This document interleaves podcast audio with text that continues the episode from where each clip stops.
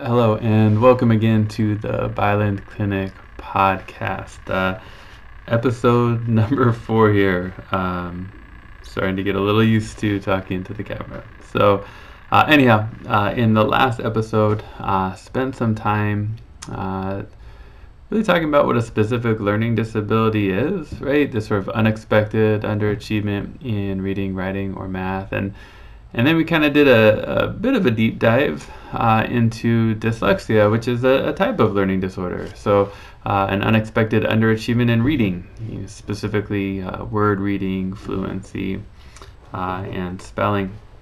And we did a few other things. Uh, so, if you haven't uh, listened to that podcast yet, you might want to go back and listen to it. Um, we're going to kind of build off of that podcast uh, in this discussion today. So some of the other things we talked about is just sort of generally, right? Like how is a learning disorder determined? And and we talked about that unexpected underachievement being unexpected given the child's age and their and their intellectual ability uh, and their educational history, and that that underachievement has to be statistically significant. Uh, we also talked about sort of core uh, conceptual abilities. So when we're looking at a child's development in reading, writing, or math, we can we can compare it to other kids their age. That's that's pretty straightforward. Um, the other thing that that we do clinically and, and in the schools is is compare their development in uh, reading, writing, or math uh, to their conceptual abilities. And these conceptual abilities are kind of like these abstract things, right? Um, and it's not always really clear uh, when uh, someone completes a psychoeducational evaluation, like what is it that we're even comparing this to? You know, we sort of have this sort of general sense of intellectual ability, but the, the truth is there's no definition of what that thing even is. So, you know, we talked about things like um, verbal ability, so a child's vocabulary and verbal reasoning, or visual spatial skills and their ability to kind of create images in their mind's eye and and orient those images and see how different parts fit together to create something new. Um, and we also talked about uh, something that's called fluid reasoning, but but essentially just your ability to perceive patterns in information, right? To to see patterns that allow us to predict what might come next, right? Or uh, kind of perceive patterns in information that allow us to then solve problems we haven't seen before because we're kind of able to gather the evidence and, and sort of see how everything fits together. And uh, and also kind of generalized learning. So these are these sort of core areas of uh, conceptual ability that we then compare development in reading, writing, or math to, right? And so we talked about that. Now, why am I doing this, right? So, uh, you know, I've talked about this in earlier podcasts, but but my aim here is to, to hopefully provide some help for the just general population of people, you know, namely parents of kids with learning differences, to understand what in the world is in these uh, assessment reports that they receive because uh, um, they don't make sense, right? They, they don't make sense to 99.9% of people. They they include uh, statistics that are foreign to people. They they include a lot of different psychological constructs that are foreign to really everybody, right? Other than the psychologist at the table, and uh, and yet the psychologist presents all this information, and then at an IEP meeting, for example, and everyone's supposed to make a decision around the child's eligibility for services or what those services should look like, and, and the report doesn't make any darn sense, right? So, uh, so trying to uh, to help out with that a bit. Now, besides the sort of foreign concepts and or constructs, right, and, and all the statistics, another reason why they don't make a whole lot of sense is is they're oftentimes written about the test, right? They're, they're not even written about the child. So they give all these test descriptions and test scores and descriptions of the tests, the individual tests that were given, right? And and then somehow people are supposed to extract some kind of meaning from that and and sort of put all the pieces together and, and understand how we reached some conclusion. And it's just not a really effective way to write for the reader, you know. So um, one of the things that we're doing here is kind of breaking it down. Um, based on different uh, like constructs or different ideas, right? And seeing how all the pieces fit together. So we talked about dyslexia and what dyslexia is and the areas of processing related to dyslexia and how it's diagnosed and things like that. And, and now we're going to try to do the same thing for writing. Uh, so anyway, I, I should probably stop rambling on about all that stuff um, that we covered last time, right? But um, but let's talk about uh, specific learning disorders in the area of writing. Okay, now this is oftentimes referred to as dysgraphia, right? So we talked about dyslexia. It's a reading disorder, uh, learning disorder in the area of reading. Uh, dysgraphia is a learning disorder in the area of writing.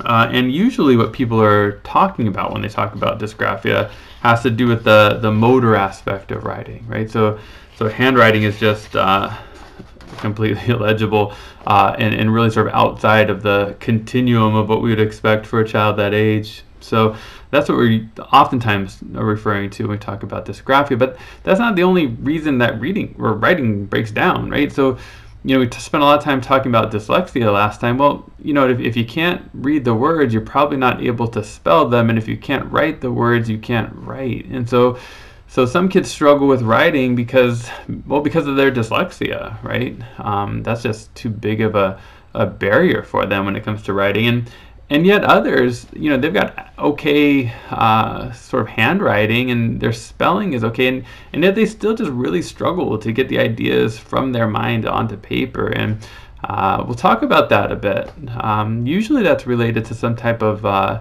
executive dysfunction, right, or, or impaired executive functioning abilities. And so, uh, we'll, you know, we'll talk about uh, what that is here uh, in just a minute. Um, Okay, so I guess we'll sort of just jump right in there, right? So um, let's start with the handwriting piece, right? So, gosh, it's so much bigger than just handwriting. Um, so we'll talk about that in a sec. But but from an assessment standpoint, um, usually uh, in a psychoeducational evaluation, or, or maybe a child received an occupational therapy evaluation or a neuropsych assessment, uh, they're going to look at their, their motor development. And they're going to look at things like their fine motor control, but, which are essentially tasks where kids are tracing stuff, right? Um, there's others, you know, but but the big frequently given ones are basically tracing or, or what they call visual motor integration, which is essentially the child's ability to, to integrate their visual perception, right? So are they, are they per, visually are they perceiving forms accurately, and then and then their ability to, to copy it, and usually that's just copying different geometric shapes, and they get sort of increasing complexity. Now, uh, oftentimes when kids struggle with fine motor control or, or visual motor integration, then then it really impacts their development in terms of forming letters or forming numbers or lining up numbers on a page when they're doing math, right? Or or their sizing and spacing and um, placement of letters on the page when they're writing. Uh, now, I, personally, I'm not sure that goes far enough to just look at that, right? Um, because I've seen kids who have had adequate fine motor control and visual motor integration on these kind of novel tasks where they're copying shapes, but their handwriting is still terrible. And I've seen the opposite. I've seen kids with really bad fine motor control, and their handwriting might not be the best. It's not winning any awards, but it, it's all right, you know. And so I really think it's important that we're also actually looking at handwriting. So we're we're actually looking at letter formation and sizing and spacing and uh, in addition to that, you know, we're looking at, you know, uh, sequencing and copying speed and and motor planning, uh, you know, required to, to write letters that are the correct size and formation and spacing in order to fit um, in the allotted space. And so I think it's really important to take a look at those. Now, when we see kids that have deficits in these areas, and, and those deficits are widely outside of what we'd expect given their age and intellectual ability, uh, a lot of times that's referred to as like a graphomotor dysgraphia, right? And so their uh, their fine motor control uh, and handwriting is really impacting their ability to, to produce written language. Now, uh, that's number one, right? So we've got this sort of graphomotor dysgraphia. Now, like I said before, some kids really struggle with writing because they struggle to spell.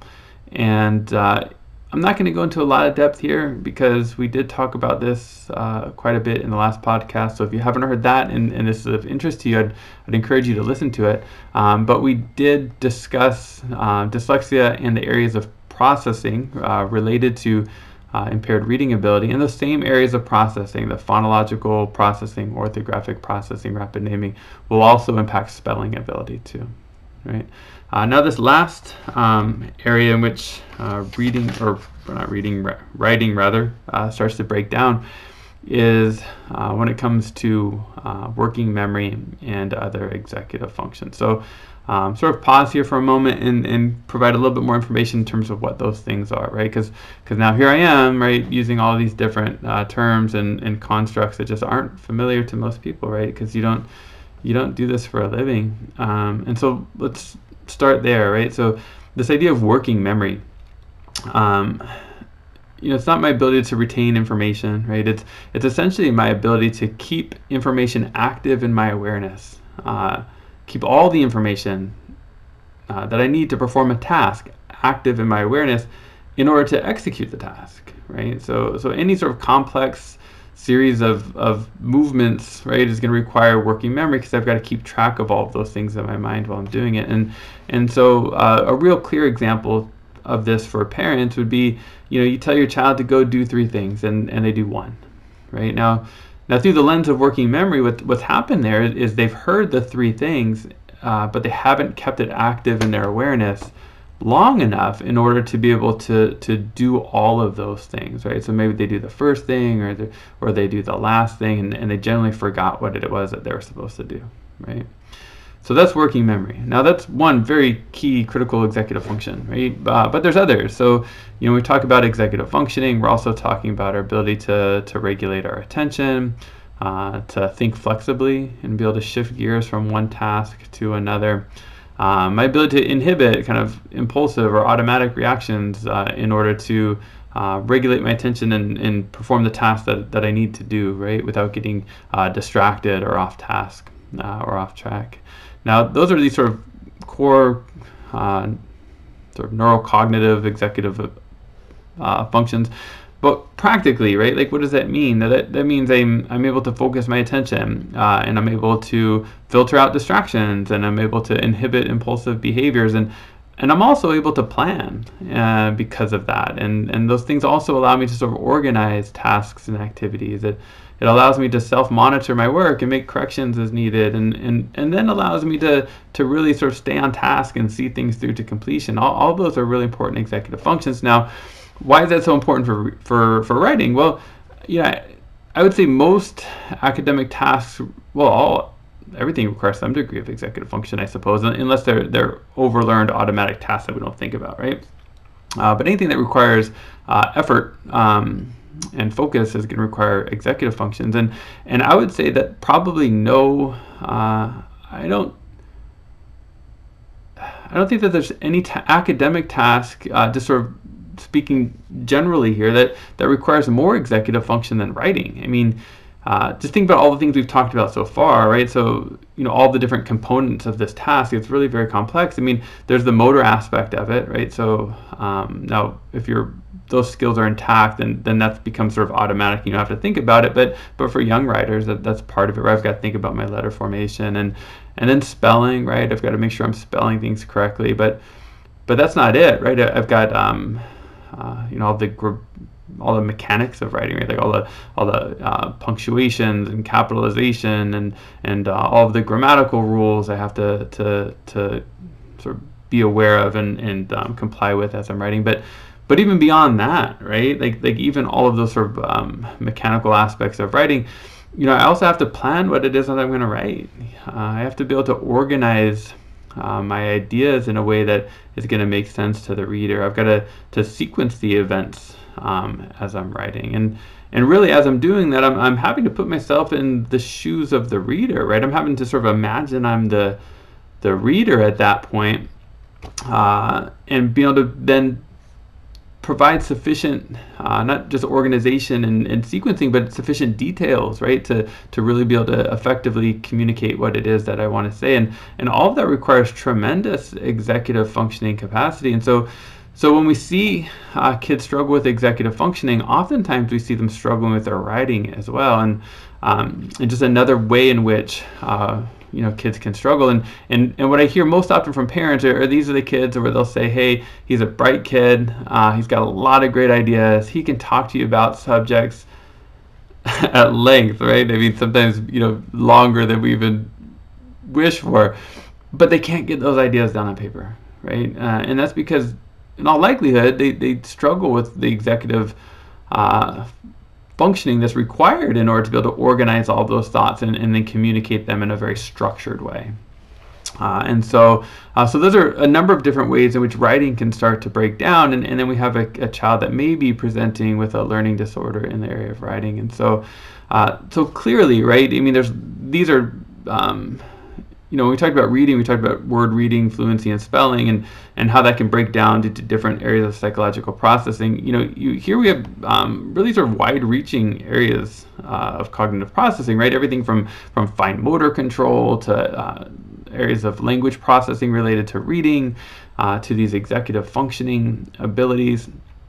Uh, and we really want to know what it is that's getting in the way because because that's obviously going to really have a uh, greatly influence what it is we're going to do to then be able to help the child out uh, and help them um, you know learn more efficiently and perform better in school right and so that, so the assessments have to not only just look at handwriting and spelling and, and writing fluency and written expression uh, but also look at these areas of, of processing that that might help to explain why it is that they're having that trouble so, uh, so that's dysgraphia, right? Our specific learning disability in the area of writing. Um, now I, I feel uh, compelled here to, to just sort of say again, uh, you know, this isn't diagnostic in any way. Um, you know, obviously, if, if you have questions about your child, uh, you know, I don't know your child, and so I'm not, not making any sort of uh, diagnosis here or specific recommendations. And, and broadly speaking, you know, I, I do like to talk about special education uh, regulations and, and laws, um, but of course, I'm not an attorney. And so, uh, if you have specific questions about your child or their situation, whether it's their assessment or their treatment, uh, or um, sort of how to navigate the special education system, I would just recommend contacting uh, a professional who can. Uh, help guide you um, with your specific case. Now, if you have questions about this podcast, um, about uh, dysgraphia, uh, or really any other related topic, I, I would love to hear them. Um, I'd love to hear your questions. I'd love to hear your suggestions for future podcasts and other topics you'd like to hear me discuss. And you can do that by reaching out to me at info at drjamesbylund.com. Uh, that's info at d-r-j-a-m-e-s-b-y-l-u-n-d.com uh, or on social media. Uh, so I'm on Facebook and Instagram uh, at the Bylund Clinic. Uh, just learning how to navigate the social media stuff here. So uh, I, I, think I'm getting a little bit better at it, but but never did it personally, right? So I'm trying to figure it all out professionally here. But but um, you can contact me there. Uh, again, I would um, you know would, uh, love to hear from you. Uh, and as always, I just really appreciate you taking some time out of your day to listen to this. I I can um, genuinely say I'm uh, forever grateful that that you've taken a little bit of your time uh, to listen to me talk about these subjects. Um, passionate about them. I, I, I, love learning about these things and, and discussing them with people and, and ultimately um, being able to help out kids and families. And so, uh, so thank you again. Uh, and, and again, don't hesitate to reach out. I, I would love to hear from you. Take care.